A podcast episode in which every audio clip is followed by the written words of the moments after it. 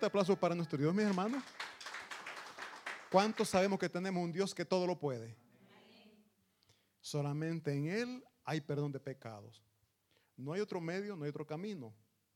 Así es de que, bueno, mis hermanos, pasamos ya lo que es la palabra de Dios y les pido, por favor, nos ponemos de pie y abrimos nuestras Biblias en el libro de Jeremías, capítulo 32, versículo 17.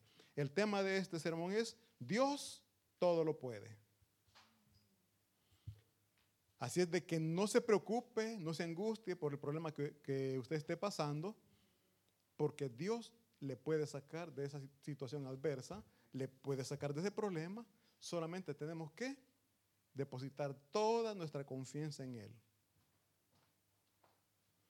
Lo tenemos, Jeremías capítulo 32, versículo 17.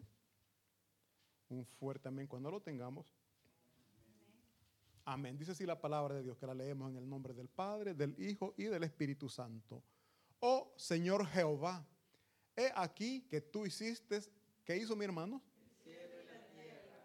Con tu gran poder y con tu brazo extendido. Ni hay nada, oigan bien, ni hay nada que sea difícil para ti. Oremos.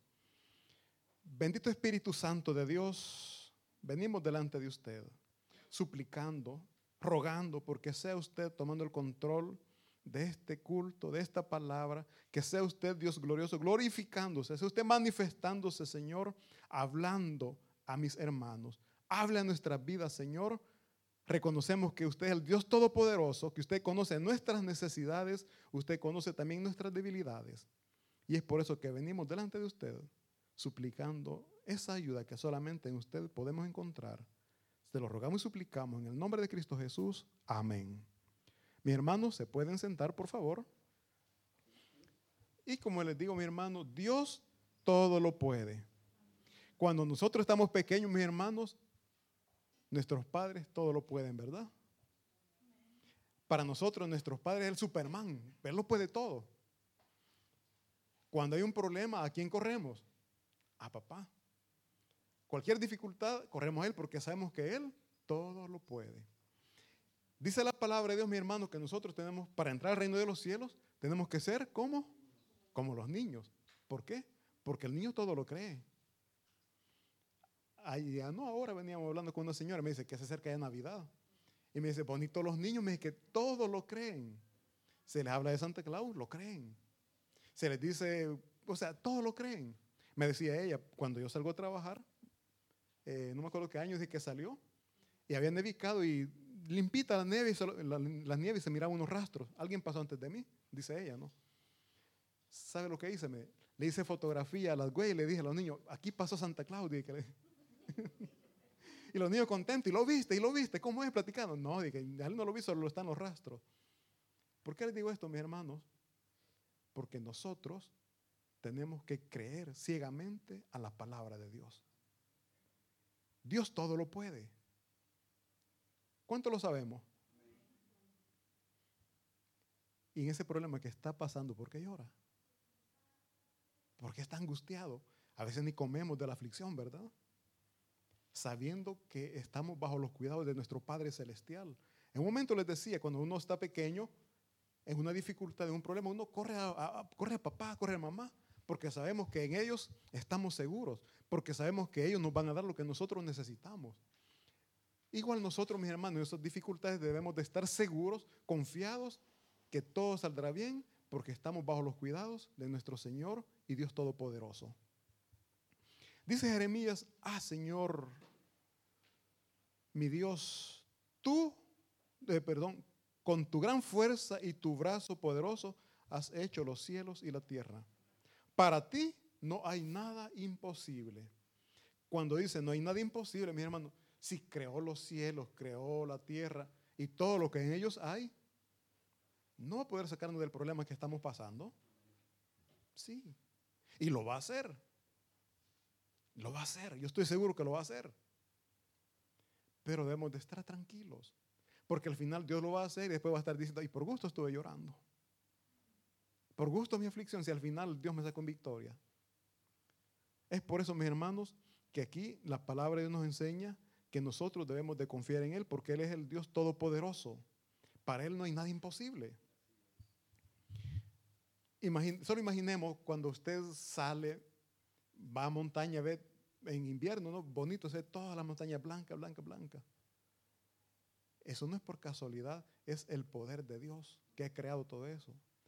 O en la primavera, cuando ve esas montañas llenas de flores, bonito, ¿no? Diferentes tipos de flores, qué maravilla montañas verdecitas, árboles preciosos. O sea, le digo, yo cuando vi eso por primera vez pensé, ¡Ah! esto solo en película lo había visto. Pero qué hermoso se ve, mis hermanos. Y repito, no es casualidad, es el poder de Dios quien creó toda esa naturaleza preciosa. Vemos el poder que Él tiene. Nos vamos más allá. Él ha creado no solamente lo que podemos ver, ha tenido el poder y tiene el poder para hacer cosas que nosotros no podemos ver, como son los ángeles. ¿Cuántos creemos que Dios ha creado ángeles? Y no les podemos ver, pero Dios los ha creado.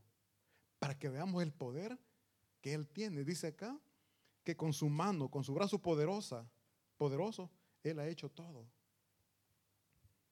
Entonces, nosotros sabemos que tenemos un Dios todopoderoso, un Dios que todo lo puede, estemos seguros, estemos tranquilos que el problema por el cual estamos pasando, Dios lo resolverá no como nosotros queremos, porque esa es la gran confusión. No como nosotros queremos, como Dios quiere. Dios hace las cosas como Él quiere, mis hermanos, pero nosotros en nuestra, perdone la palabra, en nuestra ignorancia, queremos que Dios obre como nosotros queremos. Dios no lo va a hacer así. Dios lo va a hacer de otra manera porque Él es el Dios Todopoderoso. Él no se equivoca. Nosotros sí nos equivocamos. A cada momento. A cada momento nos equivocamos. Y causa de esa equivocación es las lágrimas que hoy estamos derramando. El dolor por el cual hoy estamos pasando. ¿Por qué? Porque nos equivocamos. ¿Y por qué nos equivocamos? Quizás porque no conocíamos el camino, no conocíamos la verdad, no conocíamos la vida que es Cristo y caminábamos conforme nuestro conocimiento nos, guiaba. Pero ahora que ya hemos conocido el camino que es Cristo Jesús, a través de la palabra encontramos la respuesta a nuestras necesidades. Encontramos la respuesta a aquellas dudas que tenemos. Y por favor yo les pido a mis hermanos que leamos Segundo de Reyes, capítulo 5, versículo 14. Para que veamos que para Dios no hay nada imposible. Dice la palabra de Dios, lo que es imposible para el hombre es posible para Dios. Tenemos, mis hermanos, bueno, está también ahí proyectado. Aquí, mi hermano, la palabra de Dios nos está hablando de un general del rey de Siria, un hombre, dice la palabra de Dios, imaginemos un general, mis hermanos, de un imperio. ¿Cómo lo ven ustedes? ¿Pobre o con riquezas? No le falta nada. Pero vamos a ver que la riqueza no es la felicidad. Y muchas veces nosotros pensamos, si tuviera esto, yo fuera feliz. Si yo tuviera esto, yo fuera feliz. Mis hermanos, la riqueza no es la felicidad. Hay muchas personas que tienen riquezas, pero no son felices. Me dijo alguien, no tienen ni siquiera privacidad. Porque cuando son personas públicas, ahí andan los paparazzi, me, medio salen, ahí están ya con las cámaras. Salen a, mm, dijo alguien, se está tomando una copita, ya le sacan la fotografía que está borracho, dicen. No tiene vida. En cambio, nosotros salimos donde queremos y nadie anda detrás de nosotros, ¿verdad? ¿Se acuerda de la princesa Diana? Que precisamente por eso murió, porque andaba escapando de ellos. ¿Por qué? Porque no tenía privacidad. Entonces podemos ver que la riqueza no es felicidad. Dice aquí, eh, bueno, leamos por favor para ir entendiendo esto, Segunda Reyes capítulo 5, comencemos del versículo 1, por favor. No estaba así, pero vamos a, para que vayamos entendiendo capítulo 1, eh, eh, capítulo 5, versículo 1. Dice, Naamán, general del ejército del, rey, del rey de Siria, era varón, como dice ahí. ¿Y qué dice? Lo tienen en alta estima, porque por medio de él había dado Jehová salvación a Siria. Era este hombre, esto quiero llegar, era este hombre que era valeroso en extremo, pero mi hermano era, dice que tenía, era, era bien visto, era, tenía una eh, alta estima delante del rey. Era un hombre valeroso, pero leproso. No era feliz. ¿O creen ustedes que iba a ser feliz con lepra? Mi hermano, la lepra es algo que con facilidad se transmitía, se pasaba a las personas que estaban cerca de, de los que tenían esta enfermedad. Prácticamente la familia Tenía familia, pero no se le podía acercar mucho. ¿Por qué? Porque no les quería contaminar. Entonces dice que era leproso. Era un hombre triste. Un hombre que no era feliz a pesar de que tenía todo. Hoy sí saltémonos por favor al versículo 14.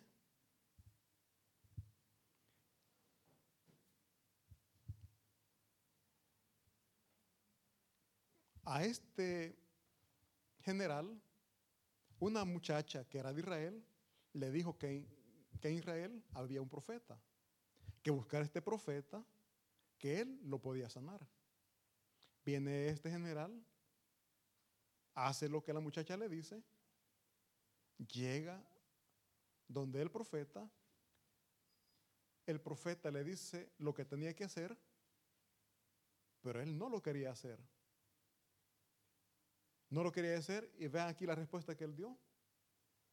Bueno, perdón, después cuando sí, bueno, los criados hablaron con él y lo convencieron, dice aquí el versículo 14, él entonces descendió y se zambulló siete veces en el Jordán, conforme, oigan bien, conforme a la palabra del varón de Dios.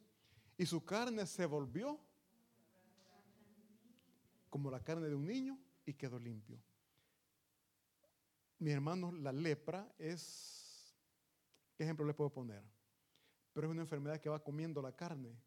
Podríamos quizás compararlo, compararlo con el cáncer. Yo vi a una señora hace bastante tiempo atrás con cáncer aquí en la Bueno, ella tenía un lunar y le operaron el lunar y se le, se le hizo cáncer. Le comió toda la nariz y también esta, esta transmisión. Eh, y sí, le digo, era bastante doloroso, daba un poquito de quizás compasión, ver cómo, cómo, cómo estaba eso. Entonces, mi hermano, la lepra prácticamente es parecido a eso, va comiendo, va comiendo. Y aquí a Naaman, que era este general, le dan la indicación de lo que tenía que hacer, pero él no lo quería hacer. Leamos por favor Segunda Reyes capítulo 5 versículos 11 y 12. Versículo 11 dice, y Naamán se fue enojado diciendo, he aquí, yo decía, para mí saldrá él luego y estando en pie, invocará el nombre de Jehová, su Dios, y alzará su mano y tocará el lugar y sanará la lepra. Dice el versículo 12, Habana y Fartar, ríos de Damasco, ¿no son mejores que todas las aguas de Israel? Si me lavare en ellos, ¿no seré también limpio? Y se volvió y se fue. Cuando dice se fue enojado, no sé usted, pero muchas veces cuando las cosas no se hacen como yo digo, me molesto. En la casa les digo esto y esto y esto y no, me molesto. Me enojo, no sé ustedes. Quizás solo yo peco de enojado. Fíjense, mis hermanos, que Dios quiere sanar nuestra familia.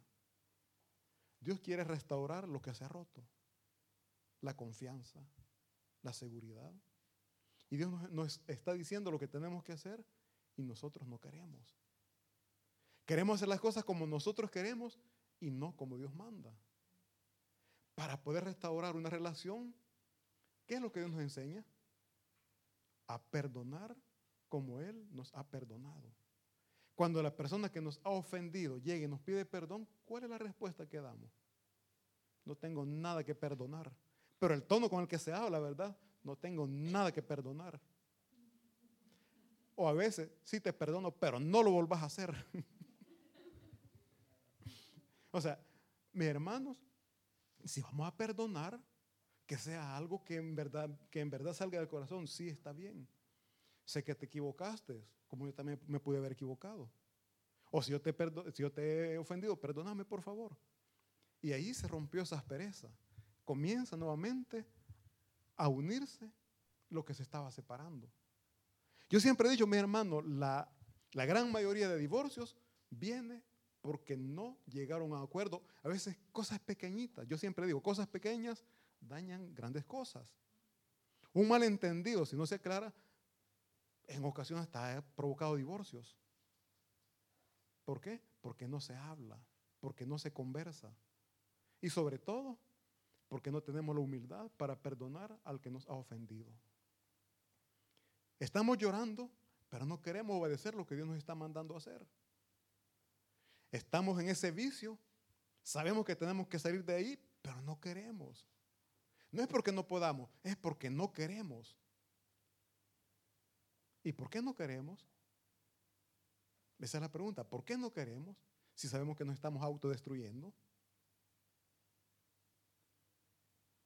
La respuesta es fácil, mi hermano. Porque no hemos permitido que Dios rompa verdaderamente esa cadena que nos une al pecado. Porque no nos queremos liberar, no queremos dejar el pecado del cual Dios quiere que salgamos. Yo no sé cuál es su debilidad, no sé cuál es su problema. Seamos claros, no sé cuál es su pecado. Y de ahí Dios le quiere sacar. Ese pecado que la tiene llorando o que lo tiene llorando, Dios le quiere dar libertad y usted no quiere, no lo quiere soltar. Haga de caso que usted está abrazando un árbol de espinas está llorando porque le duele, pero no lo quiere soltar. Así es el pecado, nos está destruyendo, pero no lo queremos soltar. Aquí la palabra de Dios nos enseña, mis hermanos, que Naamán recibió una orden y fue que se metiera siete veces al río Jordán. Y él dijo, no, si de donde yo vengo hay mejores ríos. Donde yo vengo es un río más limpio que este Jordán. O sea, comenzó a decir no y, da su justificación, ¿no? Como cuando usted le da una orden a los niños que haga limpieza, por ejemplo, ¿no? Y comienza hasta, y, comienza a hablar que solo a mí, bueno, dice de todo, ¿no? Así nos comportamos delante de Dios. Así nos comportamos delante de Dios como niños caprichosos. Porque queremos que las cosas sean como nosotros decimos y no como Dios dice. Aquí dice la palabra de Dios que Naamán fue y se metió siete veces al río Jordán, como se le había dicho. Y enseguida su piel quedó sana. Fíjense que no me, eh, dice quedó sana, pero no solamente hasta ahí, sino que dice después, suave como la piel de un niño. Yo cuando leí esto me puse a pensar, quizá hubiera sido mejor que hubiera tenido lepra todo el cuerpo, ¿verdad? Así toda la piel hubiera quedado como la de un niño. Nuevito, nuevito. Mis hermanos, yo no sé qué es lo que Dios está sanando en usted o quiere sanar y usted no se lo está permitiendo. No sé qué es lo que Dios le está pidiendo que deje y usted no quiere dejar porque usted dice, no, es que no es así.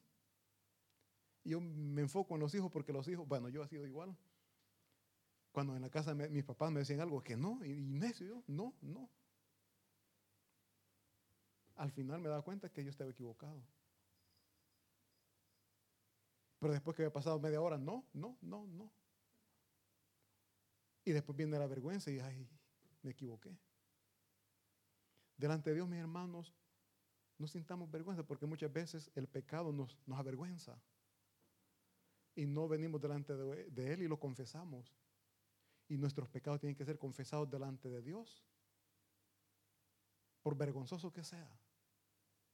Por vergonzoso que sea. Tenemos que confesarle, confesar delante de Él nuestros pecados y nuestros pecados serán perdonados. Sea cual sea. Eh, fíjense que los milagros, mis hermanos, son hechos por el poder de Dios. No es suerte, no es casualidad, sino que es la soberanía de Dios manifestándose. Leíamos en Jeremías que dice que el brazo de Dios es poderoso. Él ha hecho los cielos, la tierra. Para él no hay nada imposible. Y aquí vemos que a Naamán lo sanó de esa lepra. La lepra es o era incurable. Y aquí Dios lo sanó. Cuando Jesucristo vino a la tierra, de igual manera hizo muchas sanidades, hizo muchos milagros. Y Él hoy, en la actualidad, sigue haciendo milagros. Sigue haciendo milagros. A veces nosotros se lo atribuimos a los médicos, se lo atribuimos a la medicina. Pero el que cree en Dios sabe que es Dios quien ha obrado. A mí me gusta ver los, los testimonios que dan en la iglesia central y dicen, el médico me hizo un examen y me dijo que tenía esto, esto, esto y esto. Ayer escuchaba nada menos uno, decía la hermana, yo aprendí del pastor general que decía, jale una silla y siéntese.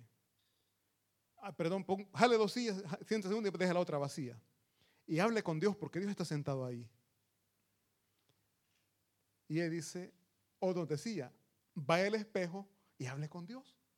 Hable como que está frente a frente a Dios y dígale lo que usted necesita. Dice ella, a mí me hicieron varios exámenes y yo salí con este problema. Los médicos no sabían qué tenía, no sabían qué hacer. Dice ella que dijo, Señor, algo pasa aquí. Y bueno, dice, yo jalé la silla o fue el espejo, no sé, y estuve hablando, Señor, me declaro pecador, soy responsable de lo que, de la falta que he cometido, pero te pido misericordia. Se puso a hablar. Sabemos que orar es hablar con Dios. Ella se puso a hablar con Dios. Dice la palabra de Dios que para el incrédulo la palabra de Dios es locura. Pero para nosotros los cristianos es salvación. Dice ella que se puso a hablar con Dios, después se fue a hacer los exámenes y el doctor le dijo, no sé qué pasó, pero usted no tiene nada. Dice ella, es el poder de Dios. Dios, mis hermanos, va a obrar al momento justo. Nosotros somos bien impacientes y queremos que al momento que a veces ni oramos y queremos que Dios haga la obra, ¿no?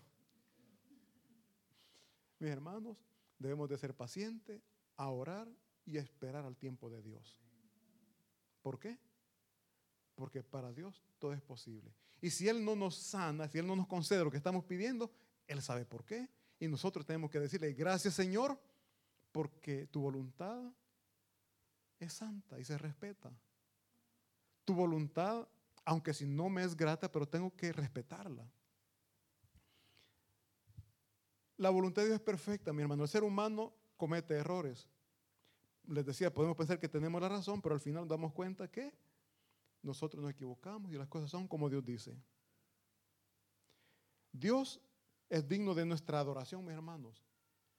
Nosotros tenemos que ser agradecidos con Dios por las maravillas que ha hecho en nuestras vidas. Nosotros recibimos milagros, pero se nos olvida glorificar a Dios. Muchas veces se nos olvida hasta lo que prometemos y eso pasó por mí. Señor, yo necesito esto, tengo este problema. E hice promesas. Él me lo concedió, se me olvidó. Qué bonita manera de glorificar a Dios, ¿verdad? Se nos olvida. ¿Saben que Dios obra porque quiere ser exaltado, porque quiere ser glorificado?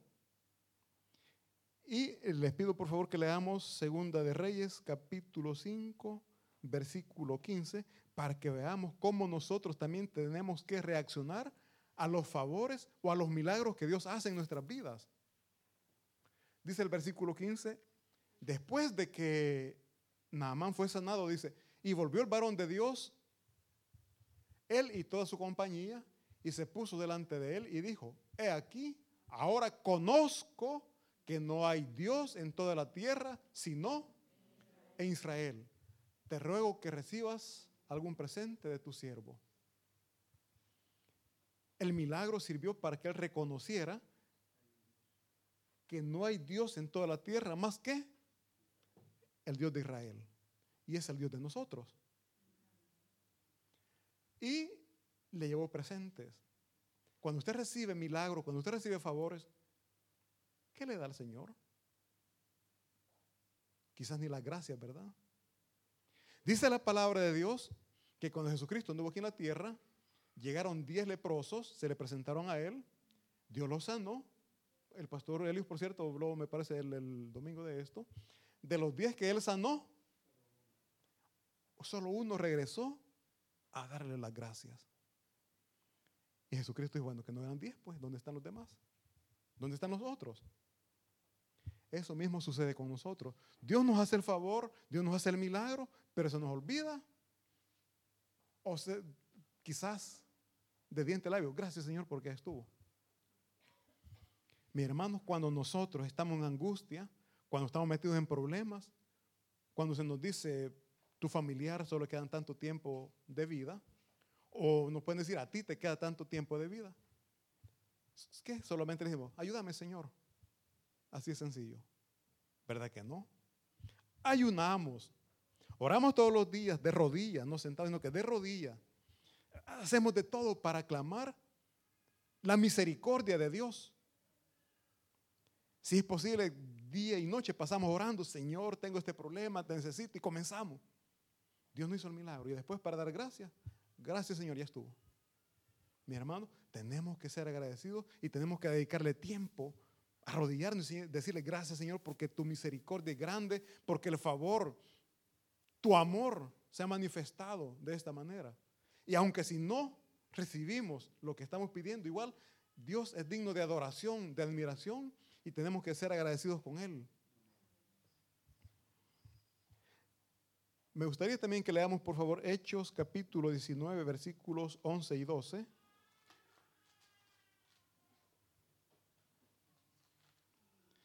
El milagro que hemos visto en este caso fue hecho por Dios a través de un profeta.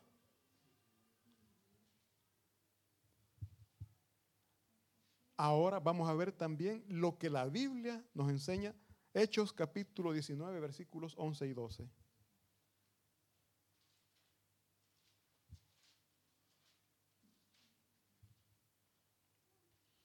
Dice el versículo 11. Oigan bien, y hacía Dios milagros extraordinarios por mano de Pablo, dice el versículo 12, de tal manera que aún se, le, se llevaban a los enfermos los paños o delantales de su cuerpo, y las enfermedades se iban de ellos, y los espíritus malos salían. Los espíritus malos, miren mis hermanos, los espíritus malos siguen todavía vigentes, siguen activos esos ataques de, ira que a usted le llegan, mi hermano, no es usted. No es usted. Por eso tenemos que pedirle al Señor que nos, que nos limpie, que nos libere. a un hermano yo le decía la vez pasada que el enemigo nos va a llegar no siempre de mala manera, nos va a llegar diciéndonos cosas bonitas buscando nuestro bienestar. Y yo le ponía el ejemplo cuando Jesucristo iba a ser entregado, el apóstol Pedro que le dijo, Señor, que tal cosa no acontezca. Y Jesucristo que le dijo, apártate de mí. Podemos ver que el enemigo, el espíritu, mi hermano, su espíritu maligno, pueden usar a nuestros seres amados para impedir que la obra de Dios se haga en nuestras vidas. Para impedir que la obra de Dios se haga en otras personas. Usted está llamado para llevar salvación a todo aquel que no la ha recibido todavía. Pero su amigo que le dice, no vayas a la iglesia, vamos al parque mejor. O entre hermanos, hoy no vayamos a evangelizar, ah, que está pesado esto, mejor nos vamos para la casa. ¿Qué tendría usted que responderle? Es duro, ¿verdad? Si respondemos así, ¿qué sucedería? Ya me imagino a mi esposa, apártate de mí, Satanás. Hombre muerto. Mis hermanos, Satanás es bien astuto y sabe cómo llegarnos, cómo separarnos de los planes que Dios tiene para nosotros.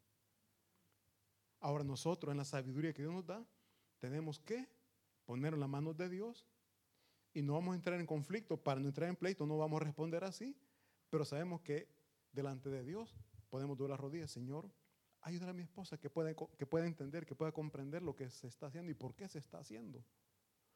O en caso de los que tenemos hijos, que los hijos hay cierta edad que entran en la rebeldía.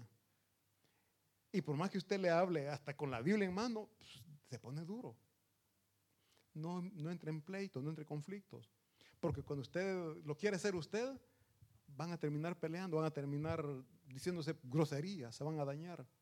Simplemente doble rodillas y dígale, Señor, ayúdale a mi hijo, ayúdale a mi hija que pueda comprender los propósitos que tú tienes para él. Que la vida de él sea para dedicártela a ti, que esté a tu servicio. O sea, lo que usted anhele para el Señor, eh, para su hijo delante del Señor, usted pídelo en oración. No peleemos, porque les repito, muchas veces no son ellos, sino que eso es el enemigo, son los espíritus malos que están influenciando en ellos. Entendemos que influenciar. Influenciar es como que usted quiere hacer algo y llega otra persona, no hombre, no lo hagas. Entonces el enemigo llega y le dice, no lo hagas. Comportate y comienza el hijo a gritar, o el esposo, la esposa, como sea. Pero yo he aprendido, mis hermanos, no son las mismas personas, sino que es el enemigo usando a estas personas. y son nuestros seres amados, los, seres que están más cercanos a nosotros, que Dios, eh, perdón, que el enemigo va a usar. Entonces, nosotros, mis hermanos, tenemos que aprender que Dios hace milagros. Dios es el Dios eterno. Pero así como Dios nos ayuda, está el enemigo que nos quiere dañar. Dios quiere lo mejor para nosotros, pero el enemigo quiere destruir la obra que Dios está haciendo en nosotros. Dios ha unido a la familia, el enemigo la quiere separar. No demos espacio a eso. Y repito, mi hermano, no hay mejor manera que escuchar y obedecer la palabra de Dios. No hay mejor manera. Tenemos que humillarnos, eso sí. Tenemos que ser humildes. Tenemos que ser personas llenas de mansedumbre.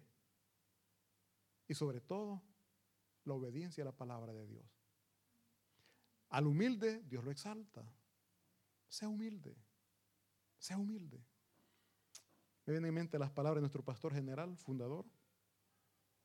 Decía, entre amigas se dan consejos, ¿no? Déjalo. Si mira, ya te engañó una, te engañó dos veces. Ese hombre no es para vos, déjalo. Y el que decía, ah, porque le decían, déjalo, vos sos tonta. Y el que decía, la tonta está con su esposa. La que no es tonta quedó sola. ¿Por qué dice? Porque no quiso someterse primeramente al mandato de Dios. ¿Y Dios qué nos manda? A perdonar. Dios nos manda a perdonar. Ahora, decía él, si él, el pastor tiene sus palabras clave, si este incircunciso sigue jugando con usted, déjelo, que delante de Dios, él se va a enfrentar. Porque con Dios nadie juega. No ha nacido incircunciso que pueda, decía, doblegar el poder de Dios. Yo les digo esta tarde, mis hermanos, no sé cuál es el problema que usted esté pasando. No sé cuál es la dificultad. No sé cuál es la enfermedad. No sé qué problema tiene usted en la familia. Pero Dios puede restaurar, Dios le puede liberar, porque Dios todo lo puede. No se desespere. En nuestra humanidad muchas veces sufrimos, pero cuando nosotros queremos hacer las cosas y no esperamos el tiempo de Dios, muchas veces las arruinamos. Dios tiene propósito, Dios tiene proyecto y nosotros en nuestra humanidad lo arruinamos. Queremos nosotros cambiar a las personas a la fuerza y no se puede, mi hermano. No podemos cambiar ni nosotros mismos va a ser más difícil a otra persona. Pero nosotros queremos cambiar al, vecino y no nosotros. Mis hermanos, la palabra de Dios está para transformar nuestras vidas. Dios quiere edificar nuestra familia. Dios quiere restaurar lo que se ha dañado. Pero de nosotros depende. De nosotros depende. Obedecemos. Y si obedecemos, Dios va a hacer la obra. Y si no obedecemos, vamos a ser nosotros los que nosotros mismos nos vamos a dañar. Nos vamos a dañar, ¿por qué? Por no esperar al tiempo de Dios y por no obedecer la palabra que Él nos está dando. Así de que solamente les digo, mis hermanos, seamos pacientes, seamos humildes, reconozcamos nuestros errores, pidamos perdón y sepamos perdonar. Un fuerte aplauso para nuestro Señor. Vamos a orar. Bendito Espíritu Santo de Dios, damos gracias por esta palabra. Conocemos que como hombres, como humanos fallamos, Señor. Somos necios, Padre. Conocemos su verdad, conocemos su palabra y queremos actuar como nosotros queremos y no como usted dice, Padre, no como usted manda. Vemos este lindo ejemplo, Señor, de Naamán, que el profeta le dio una orden le dio una indicación y él por orgullo no lo quería hacer. Pero cuando él obedeció, cuando él hizo lo que se le mandó, recibió sanidad. Ayúdenos a nosotros también, Señor, a escuchar su voz, a obedecer, a hacer las cosas que usted nos manda para poder recibir libertad de esas cosas que nos tienen sufriendo, que nos tienen llorando. Ayude un Señor. Y pedimos que se usted purificándonos, que se usted lavándonos, cantando esta linda alabanza. Cantemos, mi hermano, esta linda alabanza.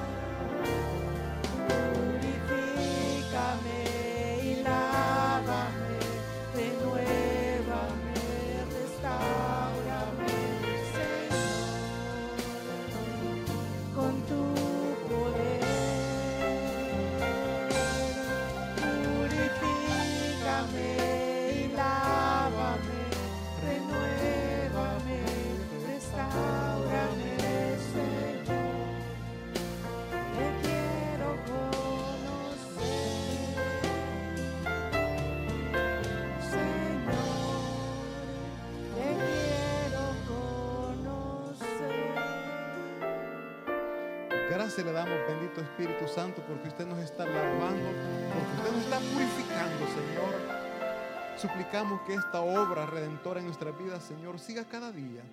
Ayúdenos, Padre bendito, a seguir sus enseñanzas, a seguir, su palabra. Ayúdenos, Padre Santo, a ser de bendición para muchas personas, compartiendo este lindo mensaje de salvación. Y esta tarde, Señor, queremos despedirnos cantando esta linda alabanza en la cual confesamos que estamos agradecidos por lo que usted está haciendo en nuestras vidas. Estamos muy agradecidos, Señor.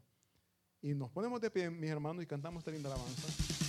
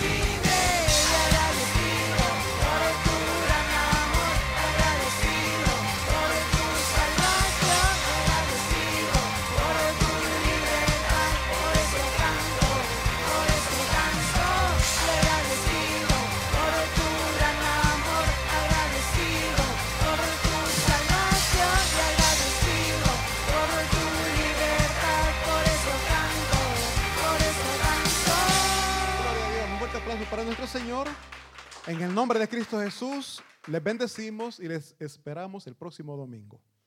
Dios me bendiga.